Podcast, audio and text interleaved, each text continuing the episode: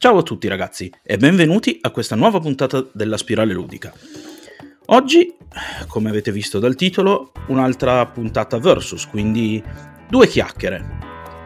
In cabina, tra virgolette, sempre virtuale con me, abbiamo una streamer, in arte Selise, se la chiamate Sele Yes sono sicuro che apprezza tantissimo. Ciao Selene. Ciao. Ho, ho Ciao, detto giusto, no? Assolutamente sì, infatti questa cosa mi rende già super felice. Super felice. No, naturalmente sto scherzando. E come al solito faremo due chiacchiere con lei riguardo alla sua esperienza ludica, i giochi con cui ha cominciato, cosa le piace giocare, dopo la sigla.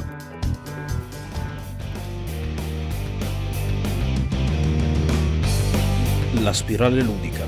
Scopriamo le regole del gioco perché chi non gioca è vecchio dentro. E rieccoci. Allora, ciao Selene. Dunque, io, eh, come ti avevo già accennato, ti ho invitato qui, oggi parleremo un po' di quelle che sono le tue esperienze ludiche, insomma, un po' tutto quello che riguarda la tua esperienza ludica, non solo videoludica, nonostante qui comunque parliamo prevalentemente di videogiochi, ma non parliamo solo di videogiochi, quindi sarà una chiacchierata che verterà proprio su che rapporto ha il gioco con la tua vita. Io ti ho vista per la prima volta in streaming in realtà che disegnavi, facevi, illustravi diciamo. Non mi ricordo più se stavi facendo delle emoticon la prima volta o cosa, però non stavi giocando, però immediatamente dopo ho scoperto che comunque portavi anche dei giochi in live. Ma prima di arrivare un po' a quelli che sono i tuoi giochi preferiti, mi incuriosisce capire come è cominciata prima di tutto la tua esperienza videoludica. Ok, partiamo dagli albori, quindi la primissima? Sì, sì, sì, sì, proprio in, in origine. Allora, uh, la primissima esperienza posso dirti essere molto in giovine età. Uh, con i miei genitori che appunto comprarono il primo Nintendo, il primissimo con Duck Hunt e Super Mario e appunto giocai che avevo forse 4-5 anni con uh, mio papà a Super Mario e ovviamente anche a Duck Hunt anche se ero veramente veramente inguardabile in quello e quindi si tratta di un'esperienza all'interno della famiglia, perché appunto i miei erano incuriositi, mio padre era un amante eh, degli shooter, eh, tutto ciò che concernesse la mira e fini, e quindi mi ritrovai a provare Super Mario e da lì in poi c'è stato una, un andare avanti, un proseguire, poi con il Game Boy, con la PlayStation 1, siamo già di una data un po' più antica, permettimi il termine, rispetto a molti che si possono trovare ad oggi su Twitch, che giustamente sono più giovincelli. Beh, il Nintendo è stato una macchina da gioco che in realtà devo dirti la verità ha segnato anche un po' la mia di, il mio di inizio ludico. Poi ricordiamo anche che Super Mario oramai ha, ha un anniversario in, in, corso che vabbè è agli sgoccioli, finirà mercoledì, però insomma sono 35 anni di Super Mario. E cavoli, non, non, non mi aspettavo, devo dire la verità, anche perché voglio dire, il, il mitico NES de, degli anni 90 ma non sei la prima, sai che mi dice che ha cominciato a giocare con i genitori. Comincio a pensare di essere stato uno dei pochi non privilegiati ad avere l'esperienza di, do- di dover giocare da solo perché per i miei queste, queste robe tecnologiche qui erano del tutto incomprensibili e aliene. Hai avuto anche il Game Boy, hai detto? Assolutamente sì, il primo Game Boy, quello blu, rigorosamente in bianco e nero, quindi fa, fa quasi strano dirlo, uh, con Tetris, quindi pacchetto base classico, Game Boy più Tetris, giocavamo io e mia sorella, ci passiamo tre anni che ci alternavamo appunto con... Con questo dispositivo che era eh, letteralmente un mattone alla fine, eh, che però ci ha fatto trascorrere effettivamente tanti, tanti pomeriggi, tanti viaggi in macchina, tante cose similari. Ecco, già quello però è stata un'esperienza singola, nel senso già lì i miei genitori erano al di fuori, con loro poi è tornato un po' il concetto di giocare assieme con la PlayStation 1, quindi con la primissima. Eh, beh, Io, guarda, no, no, non so tu, ma io quando avevo il Game Boy ero diventato una sorta di piccolo campioncino di Tetris. Credo quel gioco di averlo consumato proprio letteralmente. Credo che la, la cartuccia non l'ho più trovata a un certo punto, non tanto perché l'ho persa, quanto perché sia svanita in polvere. Oramai satura di tutto il tempo che l'ho, l'ho utilizzata. Perché è sempre stato uno dei miei giochi preferiti, lo ammetterò in modo brutalmente, non l'ho mai detto, ma sì, Tetris per me è un, un, grande amore fin dall'inizio. E quindi insomma, hai cominciato proprio con le primissime console, oddio, primissime primissime no, perché non parliamo dello Spectrum, però insomma. Sì, però diciamo che in parallelo a quello che era uh, il mio dato anagrafico, sì, sostanzialmente le prime dei tempi, gli anni 90, alla fine siamo più o meno lì. Ed è stato amore. È stato amore, sì, eh, ammetto di mm, averne goduto alquanto, inizialmente per la compagnia, quindi il fare qualcosa con qualcuno di così particolare, di così diverso mi piaceva tanto.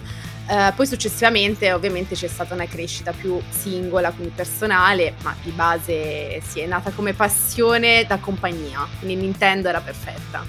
Quindi gioco, anche tu gioco gioco sociale, diciamo, prima di tutto una cosa da condividere. Sì, assolutamente sì. Io vado ripetendolo da un bel po' di tempo per chi non mi dovesse per chi non mi dovesse credere avete l'ulteriore riprova che videogiocare non è necessariamente un mezzo per isolarsi ecco insomma questo mi va di specificarlo anche perché spesso capita ancora di sentir dire no eh, che chi, chi, videogioca è più incline a diventare violento, a isolarsi, a insomma t- tutte queste stupidaggini qui. Ma tu? Sì, una miscredenza popolare perché alla fine, mh, mm, voglio dire, anche lì ai tempi, giocare a Super Mario, giocare ad accanto, non è che poi andassi in giro a sparare ai piccioni, eh? era un po' una cosa proprio strettamente legata all'intrattenimento, anzi era più un, un, insieme di risate, di momenti belli passati appunto in compagnia che potesse essere poi successivamente con amici, quando inizialmente era magari più legato al discorso familiare. Con tutto che ogni tanto magari qualche colpetto ai piccioni uno lo sparerebbe volentieri, ma... Eh sì, dipende, però sì, diciamo ai piccioni, poi negli anni uno capisce che i piccioni sono il meno, ma... Sì, no, infatti. e quindi insomma... NES, Game Boy e poi PlayStation, mi è perso di capire? Sì, poi PlayStation 1, poi dopo la PlayStation 1 eh, avemmo la possibilità, la, la, gioia di vincere ad una lotteria a scuola la PlayStation 2. Fu veramente un colpaccio perché comunque costavano veramente tanto, cioè ad oggi ci lamentiamo molto del discorso costi ehm, delle console affini, ma non è che un tempo fossero così economiche, perché anche lo stesso Game Boy aveva una cifra che non lo rendeva, diciamo, possibile, acquistabile da chiunque.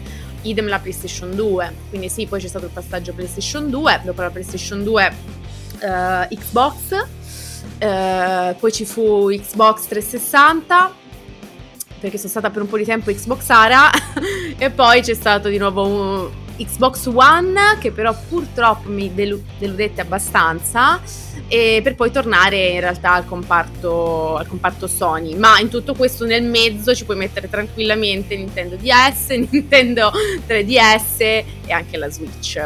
Ecco ho, ho perso, mi sono mancata um, ad esempio l'Advance. Il Game Boy Advance purtroppo non lo ebbi ebbi addirittura la PSP ma l'Advance è stata purtroppo una mancanza quello sì poca roba, insomma, niente niente, no? tu console quasi nessuna, via.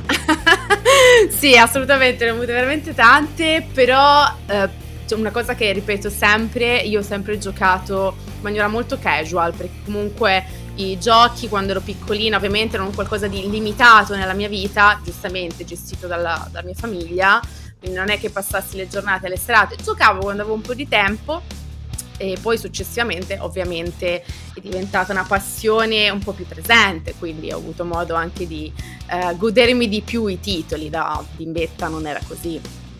Ma mi, mi, incuriosisce una cosa, allora la PlayStation è stata un po', eh, parlo della prima PlayStation, quella che ha fatto esplodere, diciamo, il fenomeno videoludico, perché fino ad allora, comunque, sia per le console, Nintendo, sia per le console Sega, sì, c'era mercato, ma non è che vendessero sfracelli via. Invece arriva la PlayStation e sbanca. Sbanca, vabbè, lo sappiamo tutti perché si poteva reperire molto facilmente i giochi. Cominciamo cough, da lì. Cough. cioè, si faceva prestare molto facilmente, sì. Esatto. Ma poi comunque aveva un parco titoli assolutamente eccezionale. Insomma, c'è chi ha giocato su, sulla PlayStation al, al, suo primo picchiaduro, chi ha giocato al suo primo JRPG, che, che ha giocato, insomma, ha avuto un parco titoli mostruoso. Ecco, lì tu c'è qualche titolo a cui sei particolarmente legata? Allora, PlayStation 1 ti direi Gran Turismo, ma il primissimo ovviamente. Eh, diciamo che anche lì c'è un discorso di, di, ricordi, perché giocavo con mio padre, giocavo con mia sorella, quindi facciamo queste gare assieme eh, su Gran Turismo, quindi per me è un legame molto, molto speciale. Eh, al di là di quello, ti direi, uh, se vogliamo possiamo metterci il gioco di Tarzan, che so che fa un po' sorridere la cosa, però uh, visto che era uno dei miei cartoni all'epoca preferiti, uh, me lo sono proprio goduto al massimo.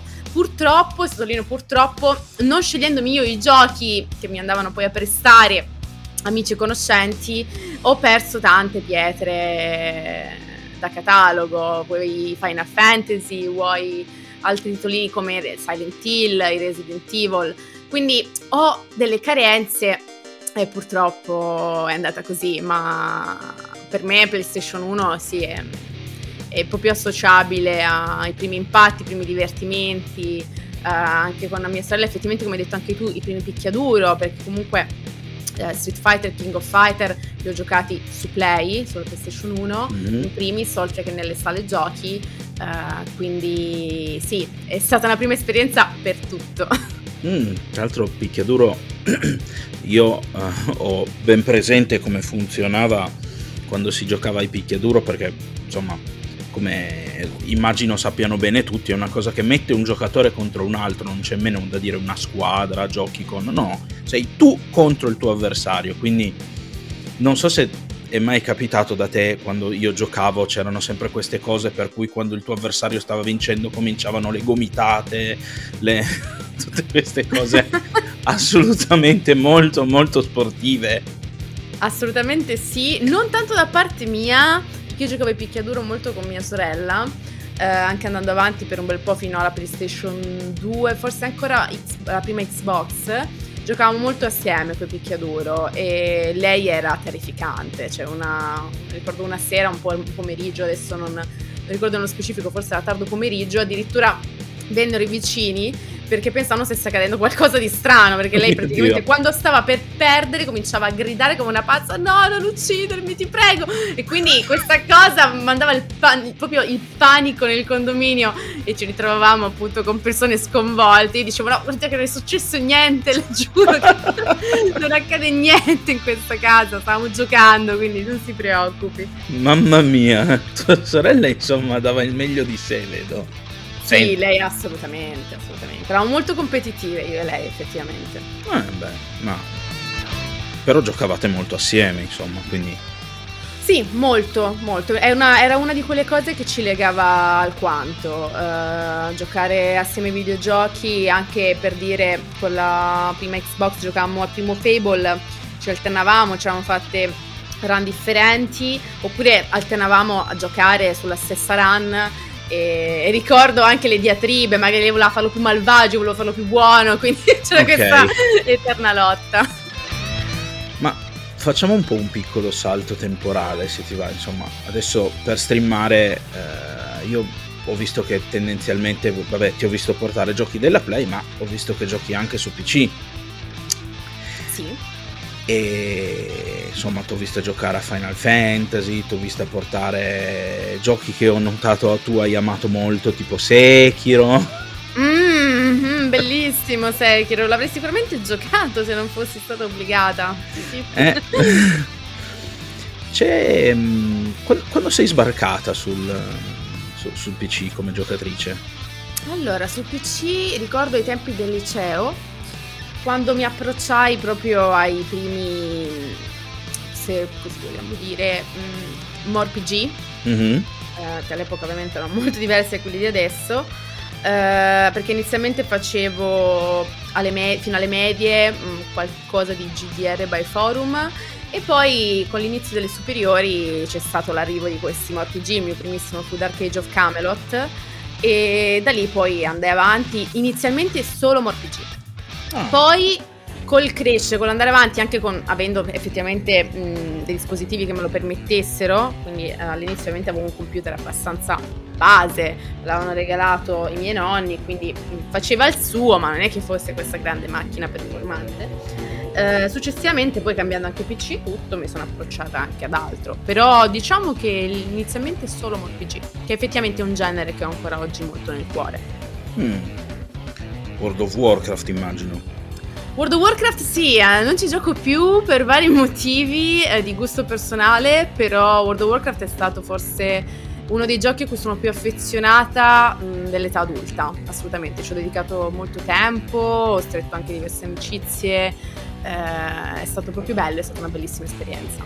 Che si è detto veramente di tutto, si sentiva in qualunque modo parlare di World of Warcraft, soprattutto in modo negativo, però come giustamente già stavi accennando tu, è stato un gioco che comunque ha creato molti legami, ha fatto conoscere persone, addirittura c'è gente che si è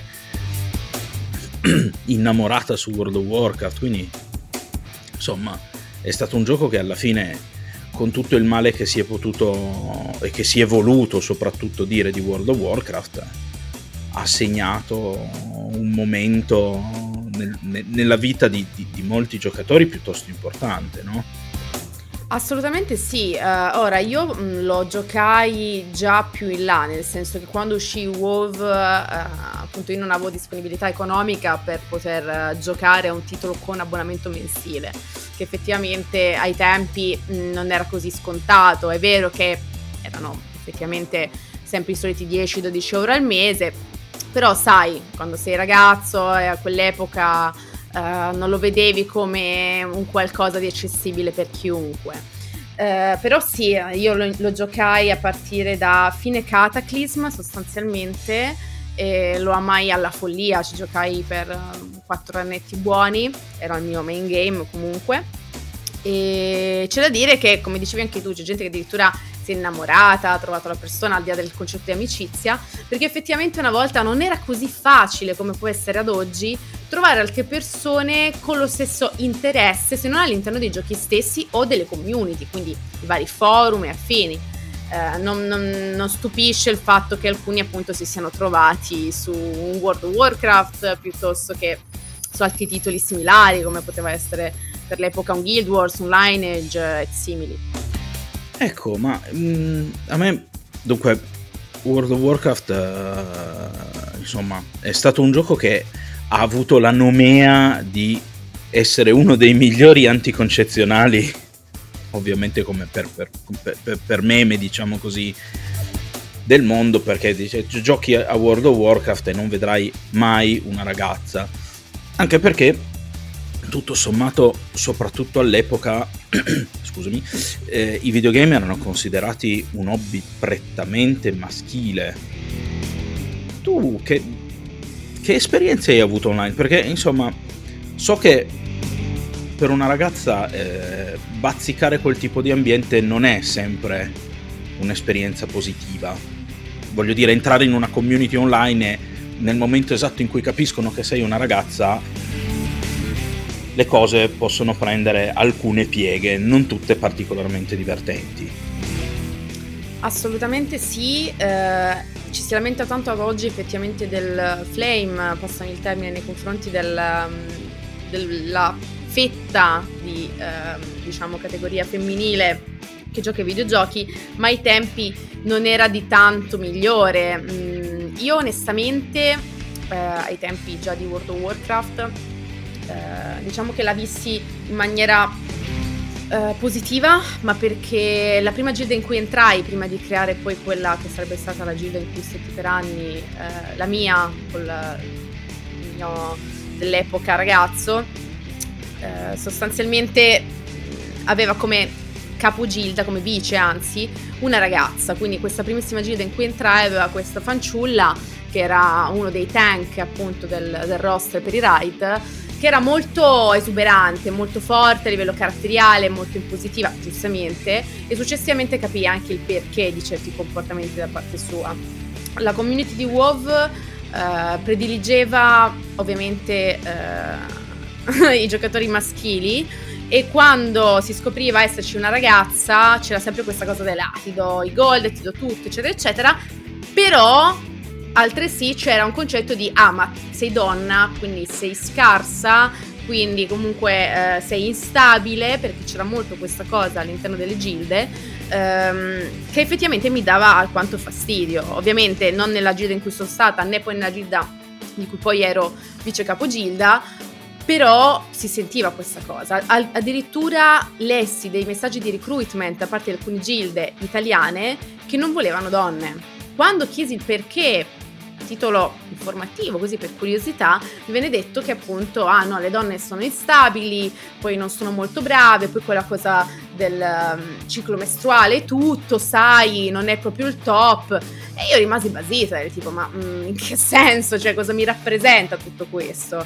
Uh, venne più um, fuori un discorso quasi uh, di competizione da parte mia, che mi portò a viverla appunto in maniera così esattamente come l'avevo vista vissuta da quest'altra ragazza, eh, per dimostrare come effettivamente donna non volesse dire necessariamente inferiore anche in questo campo, però sì c'era tanto pregiudizio, ma veramente, veramente tanto. Talvolta addirittura si evitava eh, di esporre il fatto di essere, di essere donne, mm, soprattutto sui vari team speak affini. Questa cosa eh, io la trovo sempre straordinariamente triste Molto, davvero molto.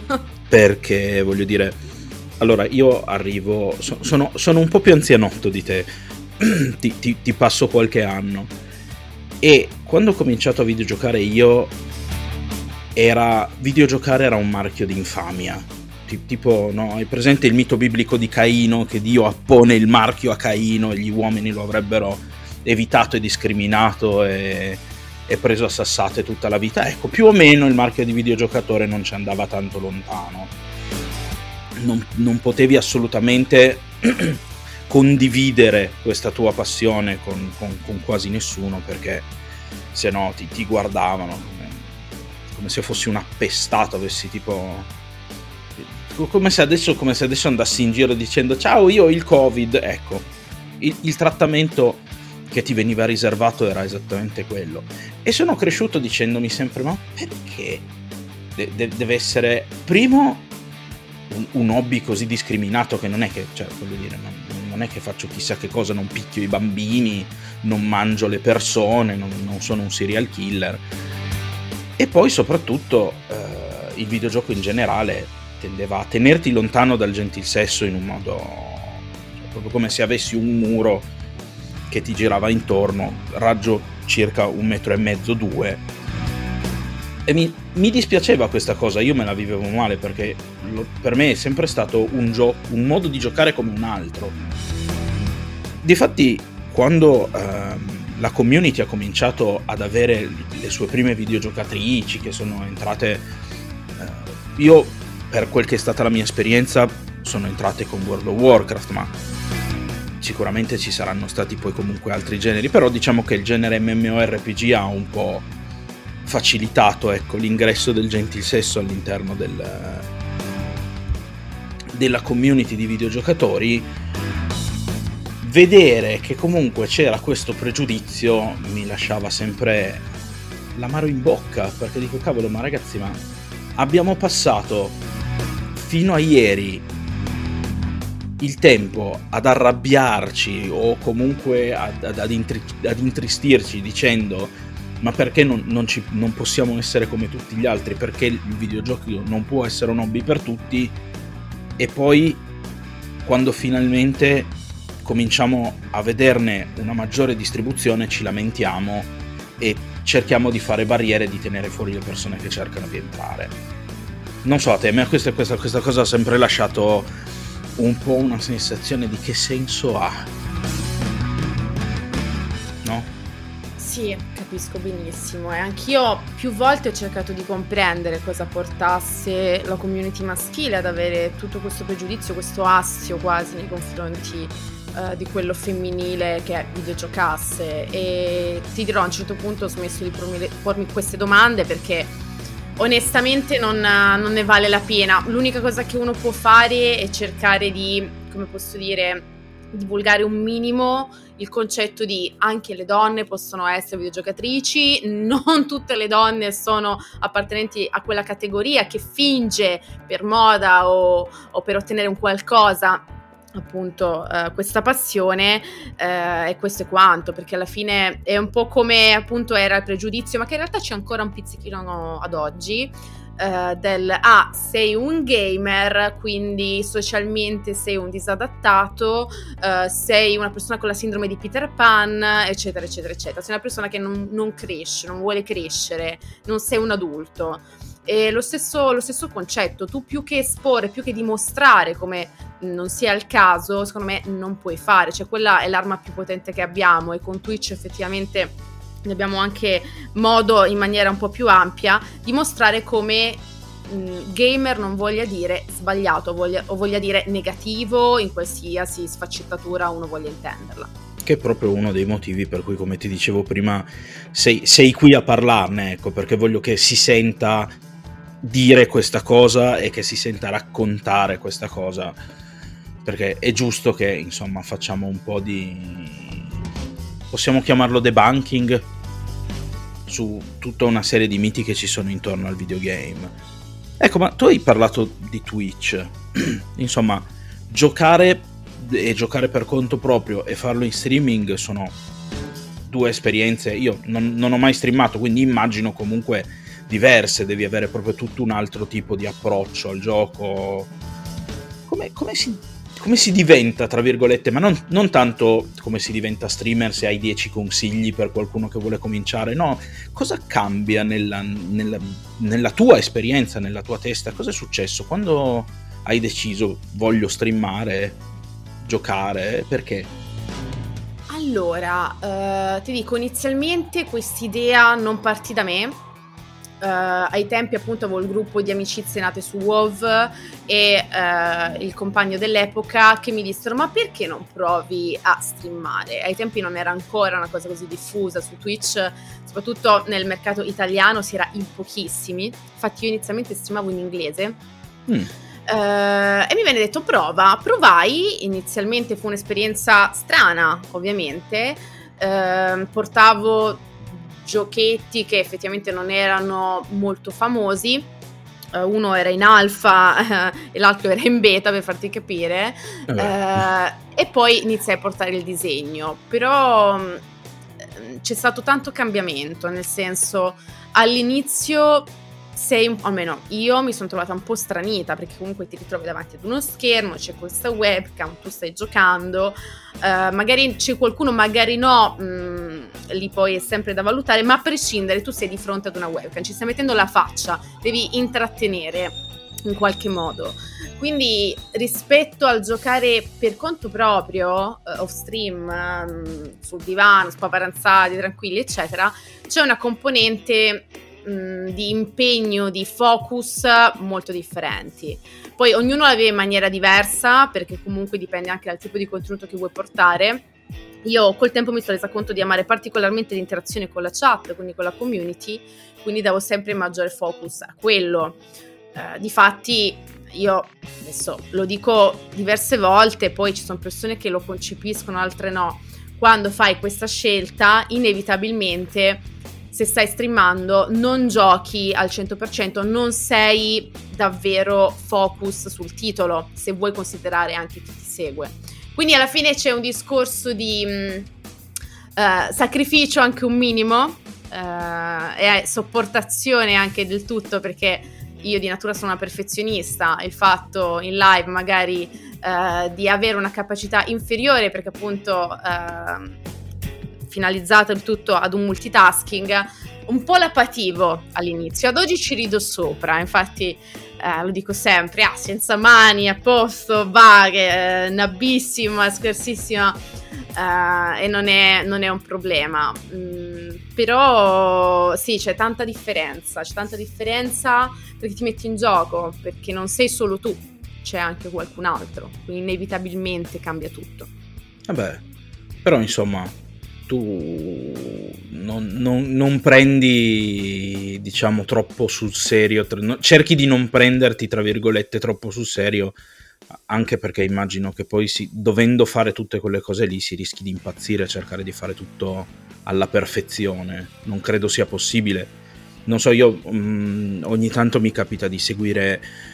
Allora, sono un appassionato di picchiaduro, quindi ogni tanto mi capita di seguire quelli che sono i grandi giocatori su Twitch per vedere un po' qualche partita. Loro giustamente hanno un approccio un po' diverso dal tuo perché comunque quando si mettono a giocare tendono ad ignorare completamente la chat, però questa cosa viene compensata dal fatto che loro comunque sono giocatori di altissimo livello rispetto al gioco che portano, no? Quindi certo. rimane... E invece tu fai quella che t- tendenzialmente è l'altro modo di, e forse quello più comune, di portare il, il gioco sul, su uno schermo. Cioè io gioco e nel frattempo chiacchiero. Certo. Però insomma sono due modi diversi, complementari di intendere lo stream e forse tutto sommato nell'esatto momento in cui uno non è un pro player è inutile stare a cercare di fare il pro player? Allora, mh, mm, sì, io lo trovo abbastanza insensato, poi per carità ognuno è libero di scegliere diciamo il percorso che più gli aggrada magari uno vuole effettivamente migliorare e in più vuole portare del contenuto su Twitch, dice io mi focalizzo principalmente sul gioco, poi magari fra una cosa e l'altra chiacchiero anche un po', dipende. Però sì, mh, mm, io ho sempre visto due grosse categorie, quella appunto dei pro player, che assolutamente, come dicevi anche tu adesso, hanno il focus totale sul gioco, come è giusto che sia, perché se tu vai a vedere un pro player non sei interessato al chiacchiericcio. Poi magari sì, ci, ci, scappa anche il momento goliardico fra una partita e l'altra, magari appunto nel caso del picchiaduro che citavi prima, ma di base sei lì per vedere il gameplay, sei lì per vedere la capacità, l'abilità, magari anche apprendere qualcosina di nuovo. Se vai da una persona che invece è più um, uh, propensa a creare contenuti per la community, allora inevitabilmente lì cercherai l'interazione. Mm. Ma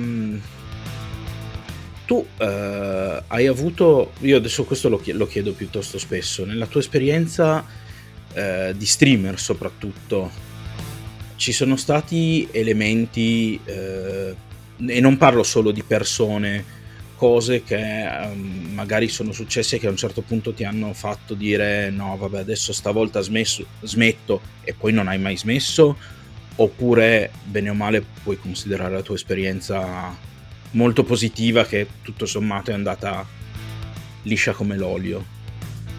Allora, io penso che non vi sia nessuno all'interno del panorama dello streaming che non abbia pensato almeno una volta, ok, magari basta, magari non è la mia strada, magari non ha senso, è meglio, mh, diciamo, eh, sfruttare queste ore, questo tempo in altro.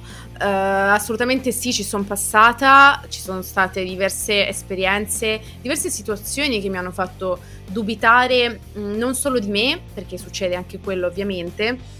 Uh, io sono una persona molto critica, anche nei confronti di me stessa, anzi soprattutto, uh, ma anche ehm, diciamo per quanto concerne l'ambiente in sé o altri streamer o la community stessa o anche vabbè, la vita reale di tutti i giorni perché ovviamente quella influenza necessariamente sul tutto.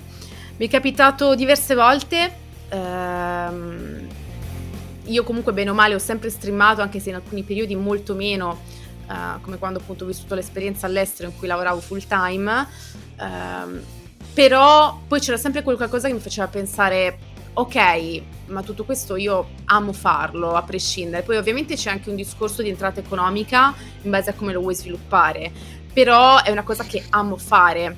Sicuramente eh, negli ultimi anni sono cambiate tante cose e ammetto di aver avuto un momento in cui appunto il discorso economico era un po' eh, problematico e eh, mi sono ritrovata a pensare mh, è meglio smettere perché tanto onestamente vedo ciò che piace alla community, io non porto quello che piace, quello che vogliono le persone.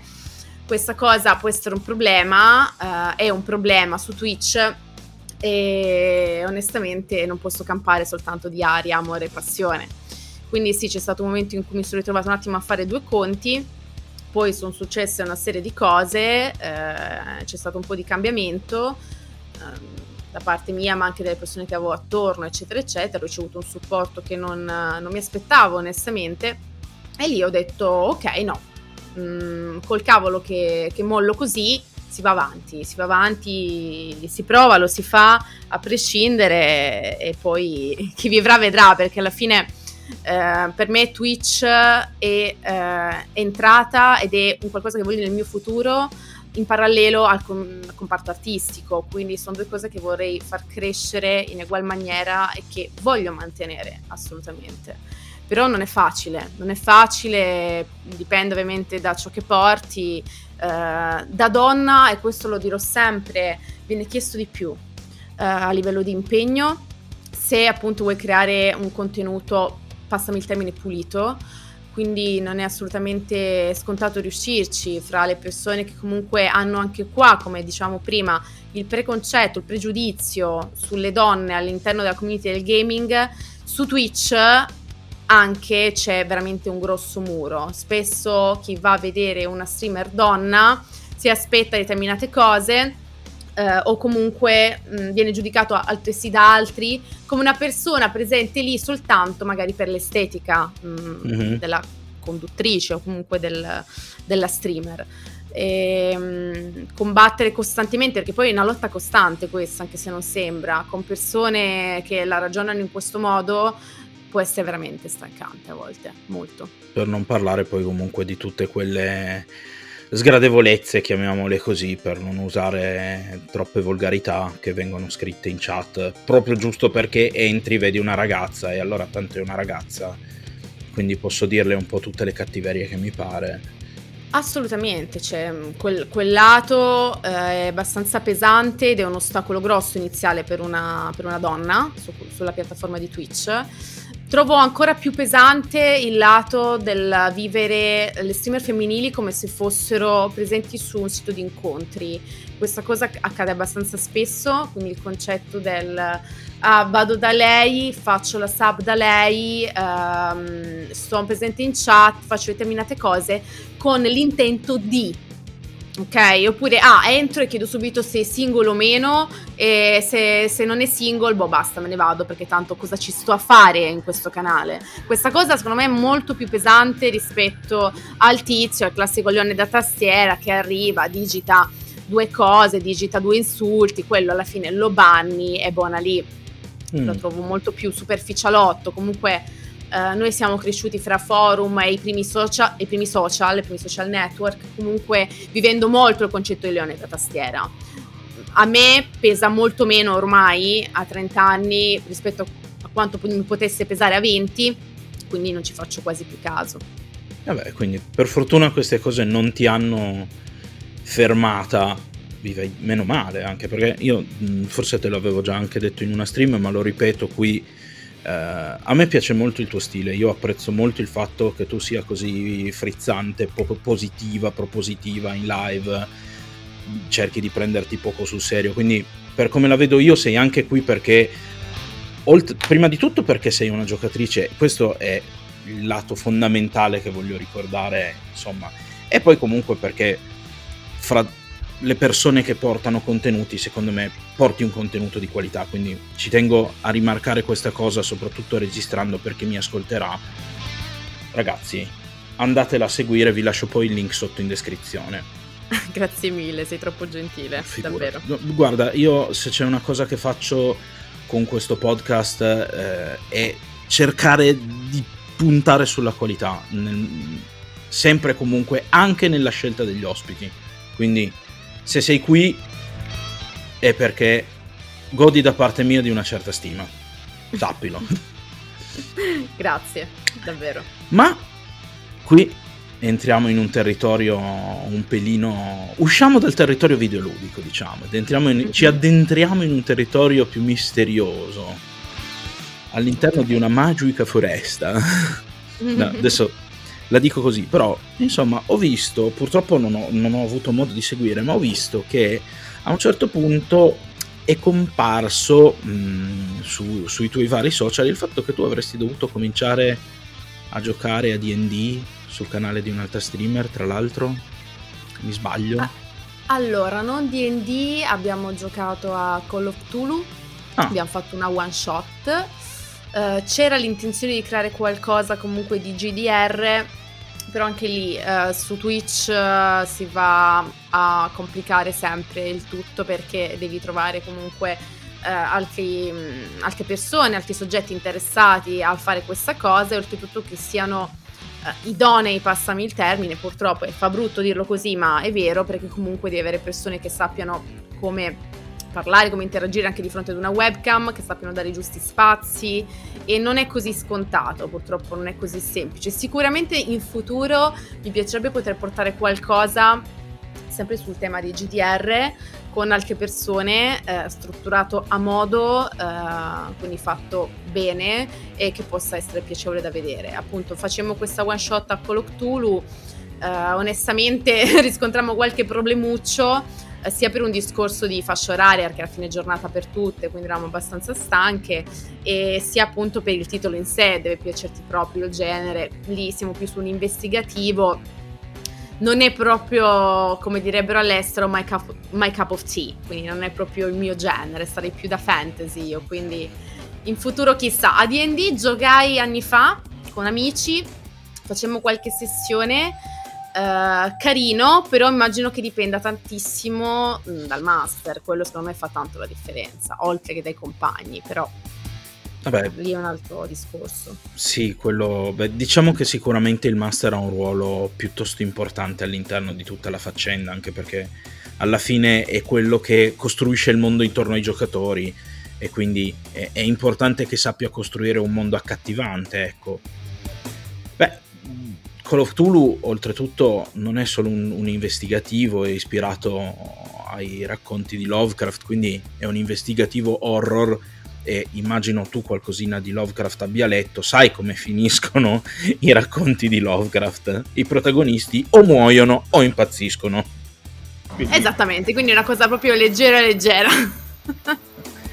Beh, però insomma abbiamo introdotto l'argomento proprio perché io volevo un attimo capire meglio come la tua esperienza a livello di gioco di ruolo. Mi hai, mi hai detto che hai giocato qualche volta a, a, Dungeons and Dragons, hai fatto questa one shot a um, Call of Cthulhu. Altre esperienze?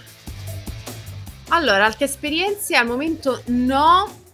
Uh, ho qualcosina che forse, dico forse, uh, porterò su Twitch, ma è ancora veramente una super bozza, eh, quindi è da organizzare, capire se è fattibile o meno, perché poi anche lì secondo me portare GDR è ancora più complicato rispetto a portare un semplice gaming, comunque devi includere altre persone, devi rendere la chat mh, partecipe, ma allo stesso tempo non puoi considerarla troppo perché devi ruolare.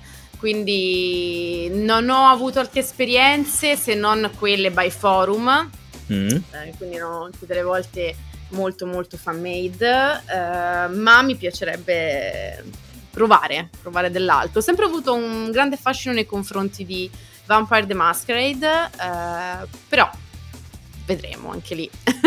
è un grosso forse. Beh, Vampire uh, è un gioco è un gioco particolare, ecco. Diciamo che mh, mm, io non so quanto tu abbia, mi immagino poco comunque da quello che mi hai detto, immagino tu abbia seguito la scena poco. Vampire per tantissimi anni è sempre stato considerato un po' il contraltare di Dungeons and Dragons, cioè laddove in Dungeons and Dragons c'era il classico gruppetto di avventurieri che entrava nel labirinto, nella fortezza o qualunque cosa fosse, sfondando la porta a calci, picchiava mostri fino al grande cattivo, picchiava il grande cattivo magari lasciandoci la pelle per strada qualcuno e poi raccattava il tesoro e via verso nuove emozionanti avventure, bene o male fatte tutte allo stesso modo, nel senso ecco, non, non che sia forzatamente così, però purtroppo spesso capita che insomma D&D venga preso un po' un po' in questo modo, mentre invece Vampire eh, è un gioco diametralmente opposto. Vampire eh, si pone come eh, un, un, un, un, ambiente tetro dove il protagonista non è un avventuriero grandissimo, fichissimo, che va a spaccare le chiappette ai mostri, ma è un mostro e vuole un attimino cercare di entrare all'interno del, del, del, della natura mostruosa del vampiro cercando appunto di farla esplorare al giocatore. E, insomma, tra l'altro Vampiri, non so se lo sai, ha una scena anche di eh, live action roleplay, cioè il gioco di ruolo dal vivo, che è, era, non so più adesso come adesso, però un po' di anni fa era anche abbastanza popolata, soprattutto qui a Torino, però poi insomma le cose no, non, non, so in che modo siano cambiate, ma insomma è stato ed è tuttora un gioco che eh, riscuote parecchi consensi, quindi insomma io ho giocato tanti tanti anni e mi sono sempre divertito, per me Vampiri è sempre stato un un, una grossa componente, insomma, della mia vita ludica di gioco di ruolo.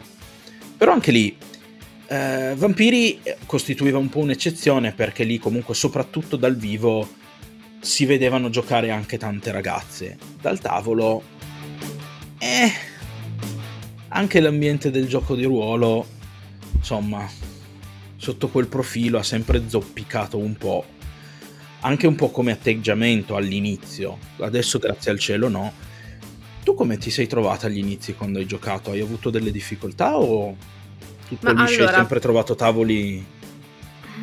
Io giocavo con amici, quindi persone che andavo a conoscere nel privato o con cui interagivo costantemente. Quindi non l'ho vissuta in maniera randomica, non l'ho vissuta con estranei.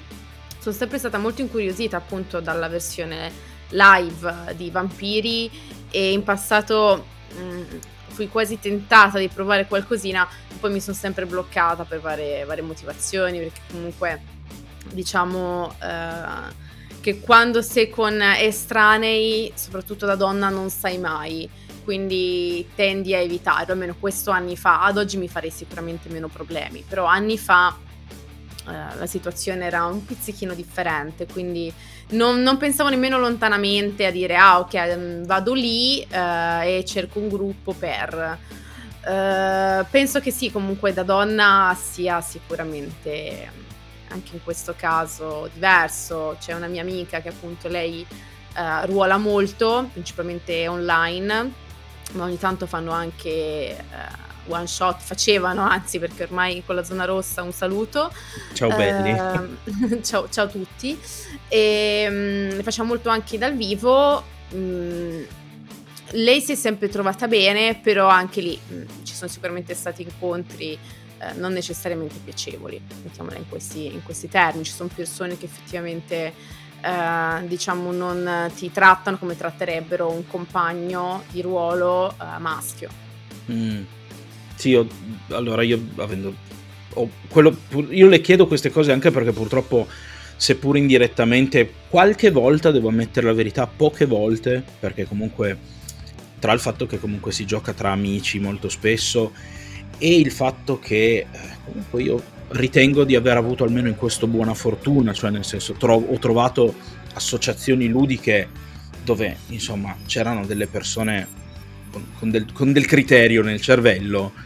Grazie al cielo di episodi non ne ho visti molti, però mi è capitato già di vedere situazioni dove qualcuno che magari aveva meno esperienza andava a dire a una ragazza no ma aspetta ti spiego come si gioca la tua classe questa gli diceva Ciccio io cioè, lo so benissimo come si gioca la mia classe però insomma diciamo che episodi del genere per quanto non so non mi verrebbe da classificarli tra i peggiori episodi di, di discriminazione. Non credo nemmeno che sia particolarmente piacevole, ecco, per usare un eufemismo, sentirsi trattare come un deficiente solo perché non sei un uomo.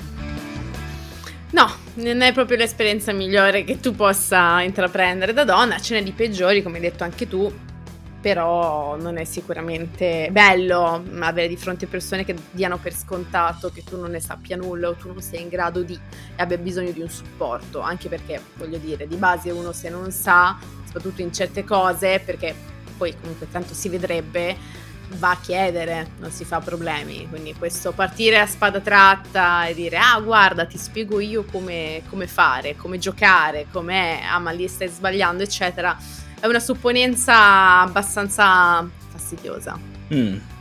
Immagino, nel senso, sotto quel punto di vista la supponenza non l'ho mai provata, ma la supponenza dà sempre fastidio, quindi immagino, ecco, mi limito a questo.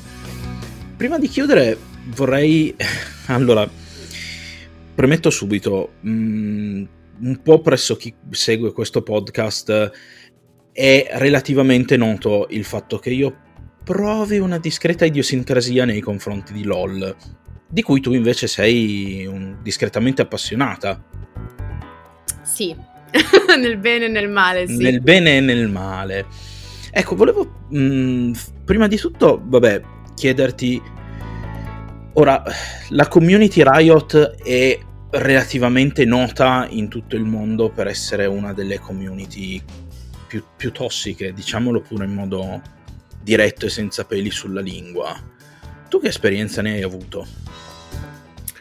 Allora, eh, ti dico, io su LOL, tranne rari casi che adesso ti accennerò alla veloce, ho quasi sempre riscontrato effettivamente questa tossicità eh, palese, ehm, eccessiva, oserei dire anche, a prescindere dalla modalità a cui giocassi. Eh, nei confronti delle fanciulle, vabbè, non sto nemmeno a dirtelo, in realtà questa cosa l'ho riscontrata anche in altri titoli come un Overwatch mm. o un Gears of War e affini, comunque anche un semplice Call of Duty o Battlefield hanno la stessa problematica. Però sì, ehm, League of Legends eh, ha questa nomea di gioco super tossico. Uh, mi sento di uh, concordare in parte perché effettivamente rispetto ad altri giochi è veramente pesante, uh, sembra quasi una, la signora in giallo simulator a volte per quanto la gente passi più tempo a scrivere insulti che non a giocare effettivamente. Mm. mm c'è da dire però che è una tossicità che ho riscontrato comunque in quasi tutti i competitivi, ehm, che poi possa essere in percentuale maggiore o minore, lì non ti so dire a livello di statistica Sicuramente se non lo giochi con amici può divenire pesante, talvolta molto pesante, infatti io stessa in diversi casi ho smesso di giocare per poi riprendere a distanza di tempo, perché ci sono dei periodi in cui dici no, guarda, non, non ho voglia di farmi il fegato, Uh, non ho voglia di giocare a quel modo, voglio qualcosa di tranquillo, voglio qualcosa di gioioso, nulla che mi faccia impazzire nei confronti degli altri player. D'altra parte giochiamo per divertirci e per rilassarci prima di tutto, quindi... Ma com- la competitività ci sta, è una cosa sana, però mi rendo conto che molti non abbiano il concetto di sportività sana. Uh, forse è più una cosa che eh, alla fine ti viene insegnata crescendo, vuoi anche praticando sport e affini, vuoi anche appunto per un discorso di valori di famiglia. Eh, io sono la prima che a volte ha sbottato, assolutamente sì, eh, quando giocavo a LOL Overwatch, appunto qualsivoglia gioco competitivo e non, perché anche su World of Warcraft in realtà uh, ti ritrovavi spesso e volentieri, magari uh, al termine di una serata in cui si raidava, a uh, fare il cosiddetto cazziatone, eh, quindi a dire oh ragazzi, qua abbiamo sbagliato questo, questo e quello, ci diamo una sveglia, a volte anche con toni un po' più forti perché effettivamente lì è un gioco appunto di gruppo, uh, soprattutto il PvE, e devi coordinare 10 persone, devono sapersi muovere. Uh, però mm, assolutamente mh, mm, è, è, la, la competitività, competitività pardonne-moi, è molto buona se vissuta in maniera positiva, se no non trae divertimento. Mm. Ma te la butto lì così, un, un, un, po' come scherzo, ma anche un po' più che altro per me, per insomma provare a cambiare un po' idea che cos'è che ti piace di LOL? LOL, ehm, a parte un gioco su cui mi sono buttata su consiglio dopo i miei anni su WoW, e lo trovo un titolo avente dei campioni molto belli, eh, anche se eh, sembra un po' una cavolata da dire, ma mi piace molto a livello di character design. Alcuni hanno anche una bellissima lore eh, anche a livello di abilità ammetto divertirmi molto. Uh, quindi mh, mm, in realtà posso dirti che di League of Legends uh, amo tantissimo il gameplay so che non è dei più innovativi del mondo, assolutamente, talvolta per alcuni che giocano a titoli similari possa sembrare addirittura o troppo frenetico o non abbastanza frenetico, però io ho sempre apprezzato molto il gameplay. Mi piace il concetto anche del 5v5, quindi siamo una, un team da 5 che deve sovrastare un altro team da 5. Quindi il discorso di gruppo fosse stato un 1v1 Mm, probabilmente non mi ci sarei appassionata così tanto. Il discorso dei ruoli, diverse cose lo rendono per me un titolo davvero godibile, comunque di intrattenimento, uh, sia nel bene che nel male. Mm. Beh, guarda, ti dirò, per andare a supportare la tua idea del character design, nei picchiaduro, dove anche lì comunque ci sono tanti personaggi, ognuno con le proprie caratteristiche, la prima cosa che dicono eh, quelli, insomma, quelli bravi quando fanno magari dei video tutorial per chi è più scarso è quando scegliete un personaggio, prima ancora delle meccaniche del personaggio, prendetene uno che vi piace. Le meccaniche le potete imparare, ma prima di tutto deve piacervi. Esteticamente deve, deve, deve, deve dirvi qualcosa. Quindi, alla fine, forse, eh, per quanto possa sembrare strano, in effetti il criterio estetico è importante all'interno di questo tipo di giochi, no? quelli class based o champion based se vogliamo, no? Assolutamente sì, che penso sia ciò che faccia la differenza fra un buon titolo in quella categoria e un altro che invece possa essere mh, considerabile mediocre o comunque mh, non così ottimale. Uh, il solito discorso de- anche dell'immedesimazione, Uh, se a te piace il concetto di uh, melee, di spadaccino, perché sei una persona che si è sempre sentita un po' così a interpretare ruoli di quel genere, in linea generale, anche fantasiosa semplicemente, uh, ovviamente avere diversi personaggi con quelle caratteristiche e che esteticamente ti piacciono pure fa la differenza. Poi ci sono persone a cui questo lato, questo comparto non interessa io comunque ho sempre avuto un discorso di piacere estetico molto presente all'interno dei giochi a cui giocavo. Mi deve anche piacere da vedere, mi deve piacere proprio da avere lì davanti, se no non, riesco a superare quella problematica. Faccio un esempio stupido. Smite l'ho provato e viene considerato comunque, veniva, adesso non lo so perché è un po' di tempo che non bazzico più con persone che ci giochino, mm-hmm. veniva considerato comunque un competitor di LOL perché facente parte sempre della categoria MOBA eh, e esteticamente non mi garbava, mi piaceva concettualmente, ma l'estetica del gioco, il character design dei personaggi, la grafica in generale non era di mio gusto, quindi non mi ci sono mai messa, non mi ci sono mai appassionata sebbene l'abbia provato. Vabbè, Prima di chiudere vorrei però un'ultima domanda, eh, che è una domanda che bene o male faccio a tutti e che per me è abbastanza importante. Giocare, c'è, c'è qualcosa nella vita per cui hai detto giocare è stato proprio una manna dal cielo, ti ha proprio aiutato, dici ah, se non avessi giocato barra videogiocato probabilmente questa mh, abilità, questa dote, questa, questo tratto del mio carattere non sarebbe mai venuto fuori. Allora, ti dico, uh, giocare sicuramente da un punto di vista sociale mi ha aiutato moltissimo uh, e su questo non c'è dubbio. Al di là del comunicativo è proprio un discorso anche proprio di rapporto con le altre persone. Io comunque mh, ho un carattere di natura molto timido, molto chiuso Uh, quindi anche da piccolina tendevo difficilmente o comunque avevo difficoltà a interagire con gli altri, a rapportarmi con gli altri, non sapevo, ero impacciata e tutto. Devo dire che il discorso del gaming da questo punto di vista mi ha sbloccato tantissimo, soprattutto appunto i MORPG sono stati una manna dal cielo e mi hanno fatto cambiare uh, approccio, metodica, comunque hanno tirato fuori una parte di me bella che prima non riuscivo ad esternare. Eh, Allora, insomma, qui lo dico a favore asco- di chi mi ascolta. Siamo a 4 persone su 4 che dicono che eh, giocare li ha aiutati a livello sociale. Ora, per carità, 4 persone sono solo 4 persone, però voglio dire, siamo comunque ancora sempre nel 100% della statistica. Quindi vorrà pur dire qualcosa. Oh. Assolutamente sì. I videogiocatori non sono dei chiusoni, non sono gente che si isola. Certo, poi è chiaro, capita che ci sia l'individuo che magari sviluppa un attaccamento malato, una dipendenza nei confronti del videogioco, però nel complesso una persona che non ha dei problemi, perché poi comunque tendenzialmente queste cose non sono mai il problema, ci sono sempre dei problemi prima a monte. Assolutamente sì. Che, assolutamente che vanno sì. verso queste cose. Quindi sfatiamo questo mito. Il giocatore non è un chiusone, come si dice. No, in, assolutamente. In gi- giovani. ecco. no, no, ma infatti questa cosa in questa cosa mi trovi assolutamente d'accordo. Si ha questa tendenza a pensare che il giocatore sia una persona che si isola e una persona semplicemente con una, una passione, un, un, hobby differente, ma non necessariamente questo mh, mm, è considerabile come un sinonimo di ah, guarda, questo ha problemi a causa del gioco.